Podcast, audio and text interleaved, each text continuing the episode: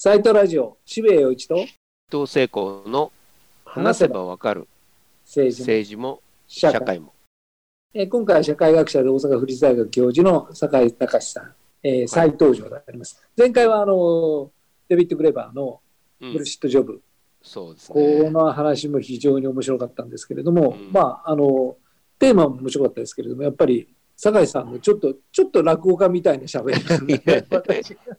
すごい、まあ、大変リアルな言葉をこうつないで、ね、素晴ら難しいねことを語ってくれるんですよね。そのなんか素晴らしいスキルに私は魅了されておりましてですね 何度でも聞きたくなるんですよ酒井さんの話を。うんでやっぱり明快だしすごくそうですよね。で今回も今資本論がなぜ今読まれているかというテーマで、はいあ。りとあらゆる方面の面白い話を現在の社会状況うん政治状況を切っていただければと思います。えーお呼びしたいと思います。はい。えー、坂井さん、今回は、まあ、今、いろんな形で資本論が話題になって、はい、えーえいろいろ、まあ、マルクス、えうん、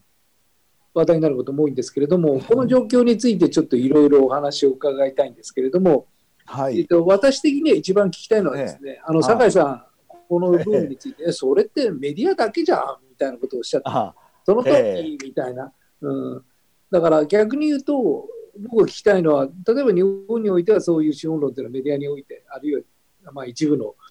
えージャーナリズムにおいて話題なのかもしれないですけれども、考えてみれば、あの酒井さんがおっしゃるように、ええ。じゃあそのマルクス主義的な発想、あるいはその今回行われているマルクスによる資本主義の解体みたいなものが、え。発想のその具体的な政治的な勢力、あるいはそういうものが日本にあるかっていうと、お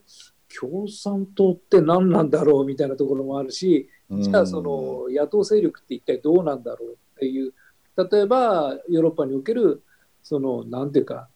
いわゆるエコな政党の動きとか、ん。あるいはアメリカにおける民主党の中における、まあ、いろんなうん、考え方の人はいるでしょうけれども、まあ、割とラジカルにその資本主義を解体していく発想のええ言説の政治家もいるし、うんという具体的な動きあるけども、日本って確かにねえなあみたいな、ええこれはなんか不思議な、すごくうん世界中で一番資本主義を信じてる国なのかな、日本は。うん、うん、あ、それは間違いないですね。間違いないですか そっか。いや、あの、ダメレンタルじゃないですか。うんうん。ダメレンのあの、えーっと、あの、えー、あえーっと、あの、あだああれ、名前今出てこないや。あの、僕友達なんですけど、うんはいいや、ある時期、ある時、あの、えーっと、ペペ長谷川ともう一人、あの、上永君っているんですけど、彼がしみじみ言ってましたもんね。日本って好きですよね、資本主義って。しみじみとね、あ言ってましたからね。えっと、なんか資本主義が好きっていうよりは、ななんつうんだろう、資本主義、やっぱり宗教なんてそういうもんでしょうけどね、なんか信じてると思ってると、うん。えー他のせんなんか他に可能性がないと思うことがそこに集約されているというような感じですよね。熱がある、熱があるわけじゃないんですよね。何か他にないだけなんですよね。他にないのがあまりに深いから、そうなんですよ。しがみつくしかないっていうしがみつく強度が高いっていうんですかね。そうなんですよ。感じますね。う。ん。だから自分の中にもそれがあるからすごくよくわかるんですけれども、ええ。だからその、で資本主義が好きというよりも、資本主義以外の選択肢がないというか、資本主義以外の選択肢に何がしか可能性やリアルを感じることを恐れるというか、そうですそれってね。それってねえんじゃねえの、うん。共産主義ってやばくねみたいな、エコって本当にエコってさ、みたいな、本当現実性あるの？とかっていう、そういうところにこうタコツボにする日本人の場合は、日本という国の場合はシュッと入っていってしまう。そうですね。これはな、な、なんなんですか？昔はまあ、昔はそうではなかったんですけどね。はい僕前から言ってたんですけど、はい。うん僕最近もうやめようかなと思ってたんですけど、僕はずっとマルクス主義者だとは思ってたんですけど、最近もうやめようかなって。ここに来て。ここに来てね、超へそ曲がりですからね。まあねだからまあそあのうーんまあもうちょっとどうでもよくなったっていう感じはあるんですけど、うんあのーよくよくっていうかあんまりこういうこと言う機会ないんですけど基本的になんか僕はえっとなんだろうこう駆け出しっていうのはミシェル・フーコーみたいなはいはいはいはい。フランスの思想家を、えっと、メインにやってたんででフーコーがすごくなんだろう大事なようにフーコーがすごく好きなんですねみたいに聞かれるとちょっと違ってて、いやそうじゃなくってちょっと分かりやすく言うとフーコーよりはマルクスなんだと。はい。で実はねそれもちょっと違ってて マルクスよりは、えっと、コミュニズムなんだって言い方したんですね、あるいは大衆の運動なんだっていうような、えー言い方をしてて要するに僕にとってあんまり思想家理論家っていうでその言説というよりは、うん。えっと、それがこう生産の現場っていうかそれがなんかそういうものを触発していくような場とのダイナミズムみたいのが一番、あえっと、重要なんでそういう理念ですよね。ーうん。はい。理念が、えー理念とそのダイナミズム現実のダイナミズムみたいなのが一番関心があるとこだし僕が一番なんか感動するんですよねなんかね、はい。はい。うん、そういう意味でもなんかちょっと、えっと、順番が違うだろうみたいな感じはするんですよね。はいはい結局そこがないまま、えっと、マルクスってまあこれはまたああのあれですけどあのまたちょっと後の話になるかもしれないけどマルクスってまあすごく両義的で両義的な人なんで、マルクスってすごくこうあのえっとなテクノクラート的に馴染みやすいところも昔からあるんですよ。日本の場合なんかこう、えー、とそれでまたマルクスがテクノクラートに馴染みやすいっていうのは大学にも馴染みやすいってことなんですよ。大学の地にも。大学の地に判断的っていうか大学の地と必ずしも相性が悪いわけじゃないんですよ。うんうん。これよくグレーバーも言ってましたけどアナキズムってものすごく相性悪いんですよ。大学の地とは。はいそういう意味では、えー、とマルクシズムっていうのは下手をするととても、えっとこうえー制度とも国家とも馴染みやすいし、あと資本主義とも馴染みやすい。なんでかって言ったら、はい。マルクスブランドになるからはい。うん。アナキズムっていうのは無名の、まあもちろんあちこちに人いますけどどっちかというと無名の無名の何かこう動きみたいなものを重視する傾向があるんであんまりねそれも誰かのブランドボンと売ってバーッと売るみたいな発想にはならないですよね。うん。マルクスってねどっちにも馴染みやすいやばさがあるっちゃあるんですよね。そういう意味ではなんか今の日本って順番が違うなって海外ですごくマルクス今読まれてるとは思うんです。特に若い世代とかがそれ使いながらこうどんどん議論をこう活発にさせてるのを見るとなんか違うんですよね。うん。うん、それがちょっと心配といえば心配。ですよ。うん。だから、あの、酒井さんがご指摘になっているように、マルクスのすごくそのアナキズム的な側面というのが、まあ、資本主義を解体する上においてすごくパワフルなんだけれども、逆に言うと、すごく制度的な議論ができるから、えー結局お勉強で、そうなんですよ。そそれこそ経典のように、いやいや、そういうけれども、マルクスの資本論の第何章の中に、このように書かれていて、なんとかっていう、その現実の、なんていうか、上手なものの上手比べみたいなものそうなんいやほんあのねこれちょっとあんまり僕も今日うかつにこう これはねなあの飲み屋じゃないんでね飲み屋じゃないいやいやです飲み屋みたいなもんだと思ってくださいいやいやいやいやいやとんでもないですからね。職業的なあれがありますよ。なんかこの間昔の学生とかから連絡来たりしますか？ら怖いなと思って。なん あのえでも本当そうなんです。それねやっぱりいまだにそうなんですよね。うん。はい。いまだにねマルクスは俺が読めてるみたいな活性このこの後に及んでっていう感じですけど まだマルクスってねそういう欲望をねこう、うん喚起しちゃうんだ。喚起した知識人の町相撲っつうんですかね。そうそうそうそう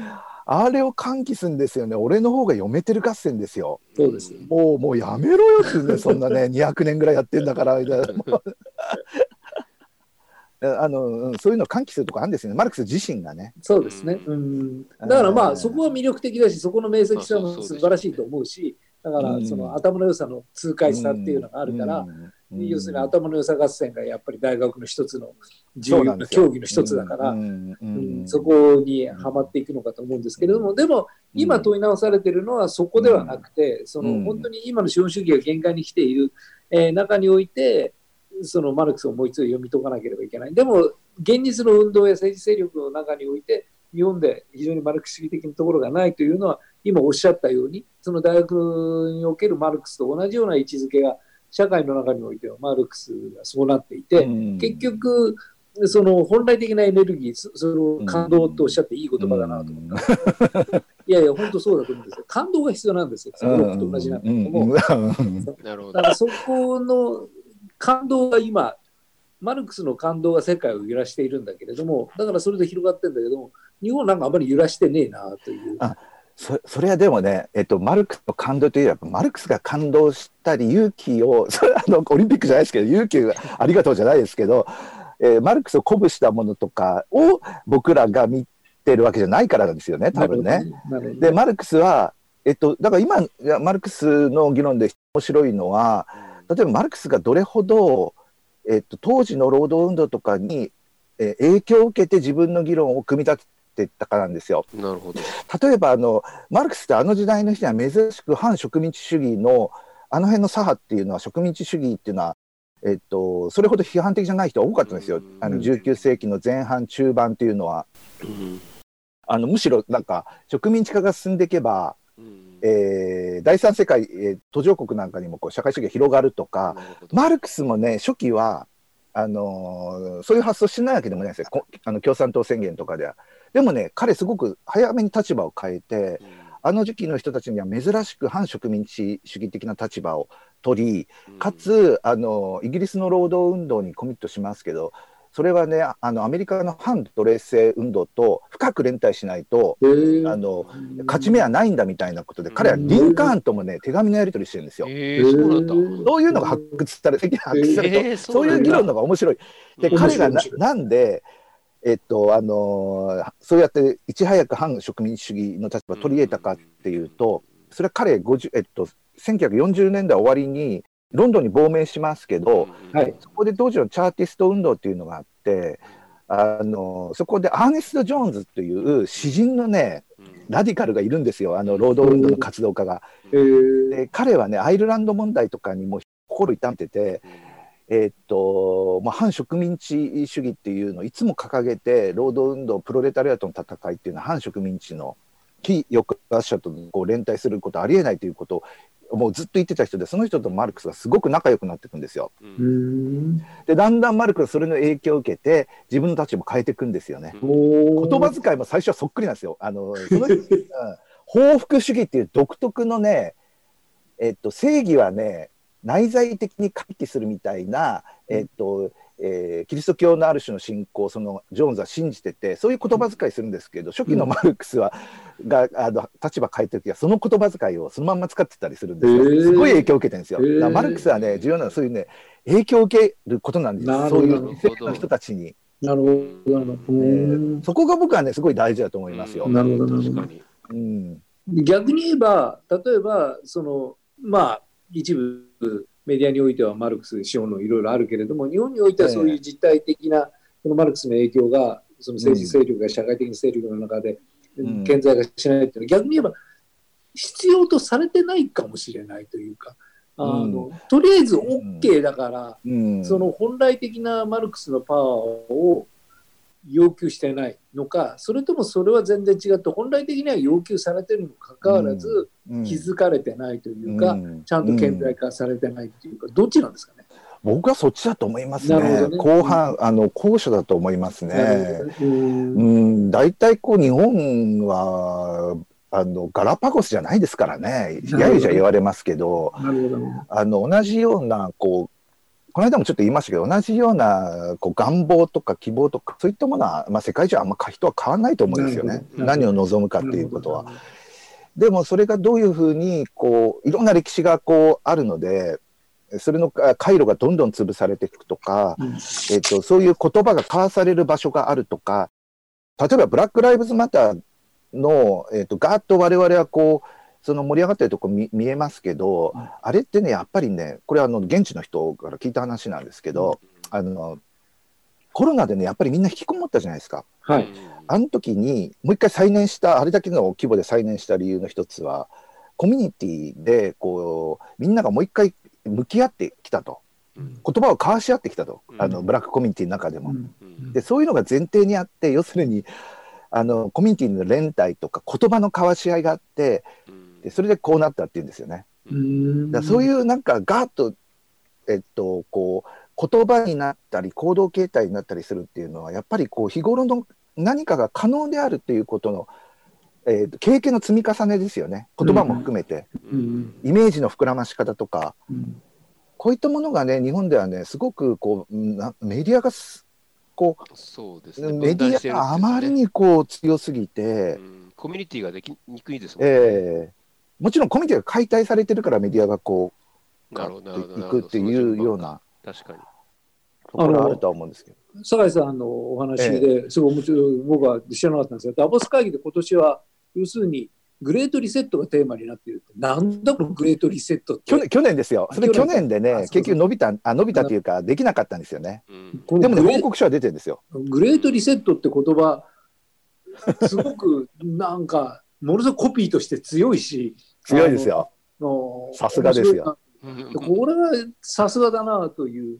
で日本にはグレートリセットの具の字もねえなという感じがするんだけど、渋谷さん、渋谷さん、でもあるんですよ。ある界隈では。へー。僕はね、グレートリセット、グレートリセット一番聞いたのはうん、日本の YouTube の投資家の界隈なんです。あそっちなんだ。僕はね、好きでよく、好きでね、よく見てるんですよ。なるほどね。いや、僕はエ エコ関係の人たちの若い子から聞いてたんだけど、でもそれって、酒井さんの言うことリアルですね。グレートリセットもそっち求めちゃうんね。あーグレートリセット、一時期維新が言ってたの聞いてたけど、最近また聞くなと思ったら、それは YouTube のあのね投資家ね。で、投資家たちはね、もう今度は最後のバブルだとか、これで資本主義のいあのこれまでの形態終わるとか、そういうこと言ってたんですよ。左派が全然言わないのに。うんでそれでグレートリセット、グレートリセットっつってて、ああ、なるほどと、これダボス会議かと思ってね、うん彼らの期間強いですよね、だからね。なるほどね。えむしろそそこにマルクスがいるみたいな、なんかわけわかんないけど。そうなんですよ。なるほどね。うんじゃあ、で、またもともとの話に戻すんですけれども、まあ、そのグレートリセットという言葉でも何でもいいんですけれども、やっぱり今もう一遍、マルクスが資本論があって言われているのは、えーもう多くの人も指摘しているし、酒井さんも指摘なさっているように、まあ、資本主義そのものうが一つの、うん。制度的な限界というか、うん賞味期限切れになってきているということを、まあ、皮膚感覚だね、それは現実的な社会の動きにおいてもうん。感じるようになってきているうん。からだと思うんですけれども、これは、もしそうだとするならば、どんどんどんどん進行していきますよね。うん、そうですね。どうどういうふうになっていくんですかね、このまま放置していくと。えーっとね、一番僕リアリティがあったのは、そういういろんなこう未来像が今、えっと、こう検討されてる、提示されたり検討されてる中で、一つはね、あの、あれなんですよね、あの、なんでしたっけ、あの、えーっとね、資本それこそ資本主義の終焉というタイトルだっけな、日本語では。うんえーっと、資本主義の終わり。えーっと、ドイツのウォルフガング・シュトレークっていう人がいて、はい。えっと、この人のビジョンが今んとこ当面は一番リアルかなと思うのは、はい。破局小さな破局がえっと次々と積み重なってきていって、えだから大きな破局がドーンとくるわけじゃなくて、うん。それこそ世界の終わりみたいな形で資本主義が終わります。ドーンみたいな感じで来るんじゃなくてはい。小さな破局が次々とやってきて、えーそれが積み重なってきて救救済するものはどこからも現れないだろうと。救済者が、えー現れないだろうと、うん。えーいうのが、えーっとシュトリシュトレークのうん。見取り図でまあそういう感じだろうなと思ってますね。うん。でそこでこう、えっと、新しい社会をこう、えっと、それこそより、えあのーなんだろう向こうの人たちが好きな言葉で言うと過当性っていう言葉今の世の中過当性だって言いますけど少数がこう支配する社会をより強化していくのかそれともデモクラシーを新しい形でこうリニューアルさせていくのかっていう構想のこうせめぎ合いがあるということだと思いますけど、うん。うん、だからグレートリストもそうですけどね、向こうはもう圧倒的に早いですよね。ううん。ん。日本はそこまでの危機感はあんまりないですけれども、でも、まあそうやって、その、だんだんだんだんいろいろなものが、その、救済不能になっていくっていう、その過程において、じゃあ、対抗的な概念や対抗的な方法論っていうのは、うん、どうどういうものだと考え？僕はね、まずでも、えっと、答えてないですからね、あのこれっていう形を持った答えって、えーっとまあ、それこそこの間も言いましたけど、だ誰も持ってないし、でそれを出した瞬間に、えーこう抑圧になったりするというこう、えそういう問題もあるのででも基本的にはあのーこうまずと根源的にこのシステムを相対化していて可能であるという、えっと、力の感覚ですよね。なるほど、なるほど。力の感覚、可能であるということをこう積み重ねていく必要あると思うんですよ。うんなるほどでそれってね、僕はね、あの一つは可能であるというのをこうすごく抽象的に考えるとね、また無力感に陥ったりね、やそうです。するんですよ。でもね、これ、ここはね、やっぱアナキストの言うことが正しくて、グレーバーもよく強調してますけど、マルクスはあまりに資本主義の力をこう強く言い過ぎて、まあ、よくね、冗談でね、あの資本主義の一番の信奉者はマルクスだみたいなこと言われたりもしますけど、まああの資本主義の浸透力っていうのはあまりに強く、えー言い過ぎて、えっと、特に資本論っていうのはそういうすごく関係者体系を目指している面が側面が一方であるんでそれだけじゃないですけどでも資本って一番強いんですよねそういう思考性が。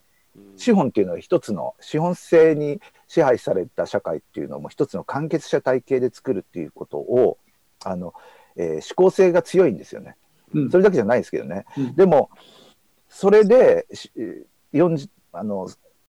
そのパラダイムでこう作っちゃうと資本主義っていうのがとてもこう浸透力が強くてあらゆる側面をこう、えー我々を支配していくっていう考え方になるとうんやっぱりねこう、ま、マルクス派にはねそういう人多いんですよね。マルクス派ってね、あのやっぱりねなんだかんで資本主義の外とかね全く考えてない人ない人はね あの多いですよ。あの端的に好きな好きお前好きだろみたいなね結局みたいなね、そういう乱暴なこと言って。人は多いですよね。でもね一方であのグレーバーが言うにはえグレーバーがね好んで言う言葉がありましたけど資本主義っていうのはコミュニズムのまずい組織化であるという言い方をよくしてて。我々の社会の基盤はコミュニズムがうんうんうん織りなしていてそれをいろんな形で組織化するとヒエラルキー作ったうん。りその上にヒエラルキー作ったりとうんか搾取作ったりとか暴力でシステム作ったりとかするんだけどでももうコミュニズムの基盤がなくなったら全部一瞬にしてそれも全部崩れ去ると。でそのまずい組織化が資本主義だっつっててで僕らあちこちで実は資本主義の外の経験はしてるんですよね。なるほど、なるほど。あちこちでやってるんですよ。うんだし国家のない経験なんていうのも本当はあちこちでやってるし僕らの経験のもしかしたら 80%90% はそれで成り立ってるかもしれない。うんうんでむしろ僕ら資本、えー、と国家とか資本主義っていうところか、えー、ダメなところを僕らが補ってあげてるのかもしれないむしろね。そうかむしろ、うんなるほど。うんえーそれリアルですね。なんかよくあるじゃないですかその日本もかつて順法闘争っていうのは国鉄でありましたけどあれってあの法を守ってたら全部破綻するからでしょ。そう、あれすごい面白いですね。アイロニカルですよね。うん労働者たちが自分たちでルールを忖度してあげて作ってるから、法を破ってあげてるから成り立ってるわけでしょ。そういう経験ってあちこちにあると思うんですよね。それはね、あんまりね、課題視しないようにシステムがなってると思うんですよね。なるほど、なるほど。僕らの力を僕らが低く見積もるようにね、なるほど。このシステム出来上がってるんですよ。うん。緑ですね。だからそれをむしろ我々は課題視した方がいいんじゃない？そうなんですよ。そそうそうそうそうで。課題視することによって、うんまあ、アナーキズムじゃないけれどもで資本主義の外側から資本主義そのものが解体していくっていうか、うんそうですね。グレートリに起こっていくっていうことですね。そうそう、そうそう、アリ、シロアリがね、こう食いつぶすよねうん。あの、我々が向こうがわーっつってパニックを煽るときに、我々はもう基盤を固めているっていうイメージですかね。うん僕らはこれ持ってる、すでに持ってると。やっぱり自己評価がどうしても低くされているそうそうそうそう社会社会ですもんね。そうそうそうそうそうそううん自己肯定が必要ですよね。そうなんですよ。むしろ自分たちで飼いならされちゃっているっていうだから情報闘争面白いなと思ってすごくうん、懐かしいなという 道路ですよ。うん、そうなんですよね。それもまあ僕らが成り立たせてあげてるわけですよね。なるほどね。なるほどねだから保管してるかもしれないですよね。えー本当に。うんだから、まだ、うん、えうん。確かにそれは言えるかもしれないですね。うん。だから、その基本的な、そのベーシックなコミュニズムというか、コミュニティというえか、うんだからうん。それを支えているのは本当に資本主義かどうかっていうのはそうじゃないわけですよね。うん資本主義が支えられてるんですよ。その我々に甘えてるわけですよ。そういうことなんですね。うん。あだから、だんだんだんだんそれに気づいていって、それのなんかうん。自分たちがやってることのまあ、根底的なコミュニズムそのものに自信を持って課題化していければ、まあ、うん社会おのずと変わっていくっていう、ああ、久しぶりに楽観的な展望聞きましたよ、僕。うん それをね、どう組み立てていくかですよね。やっぱり、こう、ヒエラルキーがここではないとダメとか、いろんな局面があって、その時にどうやって知恵をこう、我々の方が作っていって、それが硬くならないようにとかうん、硬直しないようにとか、えっと、いろんなこう、システム作っていくか。それは面倒なんですでそこが問われてる。そう面倒ねだから、面簡単なのが資本主義なんですよ。そこをしちゃってやっちゃいましょうと、あ、これ便利だねっていうんで、結局なんか、飲み込まれていってしまうんですね。うん。でも、まあ、本当に便利かどうかわかんないですよ。まあね、それも、あの、ブルーストジョブとか考えるとね。まあね、うんうん。だから本当に、でも便利だと思い込んじゃってるんですよ。そうですねもしね、僕らが本当に1日2時間労働で済んだらね、うんかなりのものはね、不便と思わなくなるかもしれないですよそうかも。しれないですね。あなるほどね。うんだからそこでなんか本来的な自分たちのなんか生きるパワーというか社会のパワーというかそういうものを本当に解体するかどうかわかるんですよね。なんかそれをやっちゃうと世界壊れるような妄想があるけれどもそんなことはない俺たちもっと立派だしちゃんとやってるよっていうそれこそそうそうそう、そうなんですよ。だって今の日本がそうじゃないですか。日本って今もうほとんどもう、ある意味、えっと、無政府状無態。確かに、今無政府です。あの、ある意味で、こう、みんなが、えーさす、みんながやってるから、なんとかなってるわけで、もう、これはもうボロボロで、はい何にもできない。我々の邪魔しかしないでしょ、あの人たち、もはや。だって公園に行ったらみんな勝手に飲んでますもんね。すごい状態になって、もうなんか、やば、これアナーキーだなっていう。だから本当あ災害、。災害ユートピアですよね。だからうん本当にどんどんどんどんどんどん非常事態宣言を守らなく人々はなってきてるわけで、あれはだから自分たちのコミュニティというか、その課題評価ですよね。えそのなんかどうこう言われてるけど、俺たちの皮膚感覚が正しいぜっていう、うんここでコロナ感染は嫌だけども、ここではコロナ感染は起きないよっていう、そういう判断の中における、うんそのなんか制度化ですよ、自分たち自身のね。うんうんだからね。確かに大変だと思うし、そこにはまたそこの、うんそれなりのなんか知恵と戦略が必要で、なかなか大変なんでしょうけれども、うん。やっぱりおっしゃるように、それこそね、うん。そのディストピア言われちゃうとね、うん。この全部が破壊していって、誰も、ね、助ける者がいないみたいな絵描かれちゃうと、やっぱりそりゃやばいですもんね。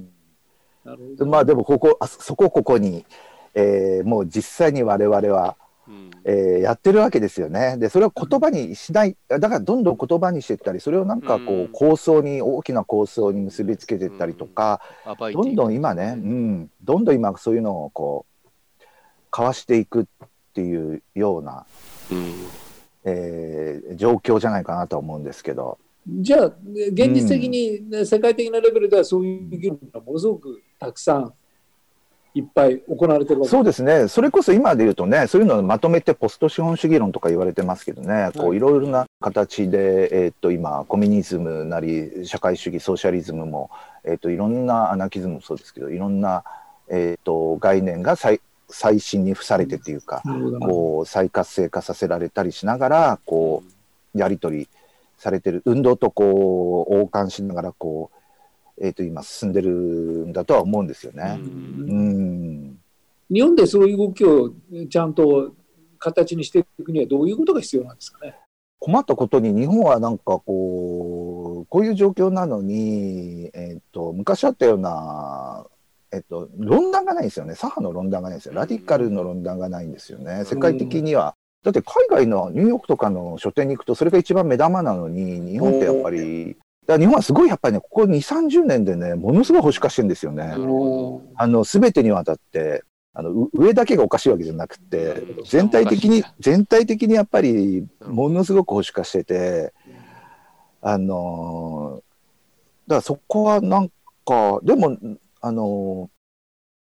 うーんうーんなんかこの10年すごくまたえっと原発事故以降の10年がバーッと開いたけどなんかまたすっごい保守的になった気がするけどまたなんかこう今じわじわとどうんえっと、今度は持続的にこう、うん、広がり、いや、広がってるのかもしれないですよ。うん、広がってるとだは思いますよ。ええだから、その、まあ、だからジャーナリズムの中におけるマルクス評価というか資本論読み直しというか資本主義社会のまあ限界についての議論が、まあ、これだけされるようになってきてるっていうのは、うん、土台があるわけです、うん、あると思いますね、うん、でそれはやっぱり、それは何がしか需要がないとそこまで広がらないから、そうですね、だからそれに対するやっぱり、うん、えー、まあ論壇で、ね、おっしゃってたけども、論壇というかまあ、アカデミズムの側からの言葉がよりそれこそキャッチーな言葉が必要でそこで酒井さんの登場ですよ。あでもまああの本当にねそれこそもういろんな多分もう今ほら結構対等じゃないですかそういう意味じゃね。我々の役割っていうのはまた独特のものがあるんでしょうけどその、うん、今それこそブラック・ライブズ・マターにせよ何にせよこう運動の中から直接にダイレクトにガッと出てくるあ99%だもそうですけど、うん、グレーバーマーレ媒介者になったようなもんですから、うん、ああいうのがねバーッと出てくるえとだいぶかあれねスローガン作るの海外の人うまいっすよね、僕いつも感心するんですよ、あのね世界違う世界をバッと見せてくれるっていうんですか一言で。そう。ナットインアワーネームってあったじゃないですか、はい、あのイラク戦争の時。あれもうまいと思った。ら我々の名前名前じゃなくとか、うん、我々えっとねあなた方の危機は我々の危機ではないっていう有名なスローガンとかもあって、ここれはもう日本語にすると長いですけど、短いパッて言うんですよね。とか日本だとねちょっとこれもねあの怒られるかもしれない「アイムナノットな安倍とかね、なんかね、いじめっぽいっていうかね、なんかね、まあ、いや、ちょっと理屈っぽいんですよ。ね。だからちょっとね排除的っていうかねなんか、あのコピーの力ってすごいと思うんですよ。でこれもう昔から言って、政治家の人に言ってもなんか、いやそういうもんじゃねえんだよお前らのみたいな青年でどうこうやっていくもんじゃねえんだよって言うんだけどもあのこの番組でもよく登場してもらっている佐田学長の保坂さん、で僕が彼を一番評価したのは世田谷イエスっていうそういうものすごく明快なえー、だから肯定していこうっていう、はいはい、そういう、うん、で彼はその支持者が世田谷イエスっていうものの方に、裏側には安倍ノーって書きましょうって言ってる。それは嫌って言ったんですそれは違うと。そのまあ、古い政治の言葉だと。で、それをやったんじゃだめだっていうのも彼の感覚が非常に鋭いなと。思って、で今それこそグレートリセットでもブラック・サイブズ・マターでも、まあ一言によってその運動が一つのコピーの形で語られるじゃないですか。だからそれはすごく必要で、うん、まあ、ロックの歌詞にしても何にしてもそうなんだけども、あの、えー、ここで斎藤浩平さんをゲストに迎えて、で僕はあの、うん、あの本は非常に素晴らしかったけど、今度タイトル、何が人申請ってこれ全然よくわかんないよって言って、で これは、よく売れましたね、タイトルにする。新宮さん、それだよみたいな。それだったタイトルとか、いやいや、どうだろうね、でも売れましたからね、人申請、なぜかね。そうなんですよあ。あれが売れたっていうことは、相当みんなイライラしてたあんなに広がらなかったのに、うん、あでもね、渋谷さん、それね、確かに本当そうでね、結局、あいほら、コピーライターってもともと活動家って多かったじゃないですか、はいはい、結局。ね、で、えっと、もともと、なんか、日本の運動の伝統もすごいキャッチコピーっていっぱい作ってんですよね。はい、孤立を求めた、あの、連帯を求めて孤立を恐れずなんて、ちょっと震え上がりませんか？あれはね、あの逆転はすごいですよ。あで、あれも逆転、全共闘運動は逆転ですね。最初、悟さんらしいけど、孤立を求めて連帯を恐れずとかね。センスいいですよね、昔の。いいえっと、で、あれやったのはもともと谷川雁って詩人じゃないですか。はい、あれこそがね、詩なんですよ。詩の力なんですよね、もともと詩のラディカルな力なんですよ。ああいうのがね、スローガンに残ってるんですよ。で、その上積みを資本主義が、こう、その詩の力みたいなのを資本主義も取ってるんですよ。全部ルーツは同じですよね。だから詩の力ってすごく、だから全共闘運動もすごく力を持ったのはやっぱり言葉がすごく強かった。言葉がね強かったですよね。うん、だからそういうものだから、うん、あの時代吉本龍明すごく読まれたっていうのはやっぱり詩人としての吉本龍明のその言語力っていうのはすごく強かったと思うし、うん、まあ、谷川さんもそうだし、そういう感じがするんですよね。だから、あのいちいちそういろいろ運動にコピーがついてるの面白いなと僕は思っていて、やっぱりコピーの力ってすごく重要だなという気がします、ね、で日本においてコピーっていうのがなかなかいいのが出てこないっていうだから